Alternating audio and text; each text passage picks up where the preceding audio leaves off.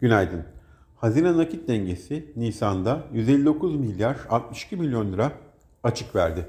Çalışma ve Sosyal Güvenlik Bakanımız Sayın Vedat Bilgin, askeri ücreti 500 dolar seviyesine çekeceklerini belirtti.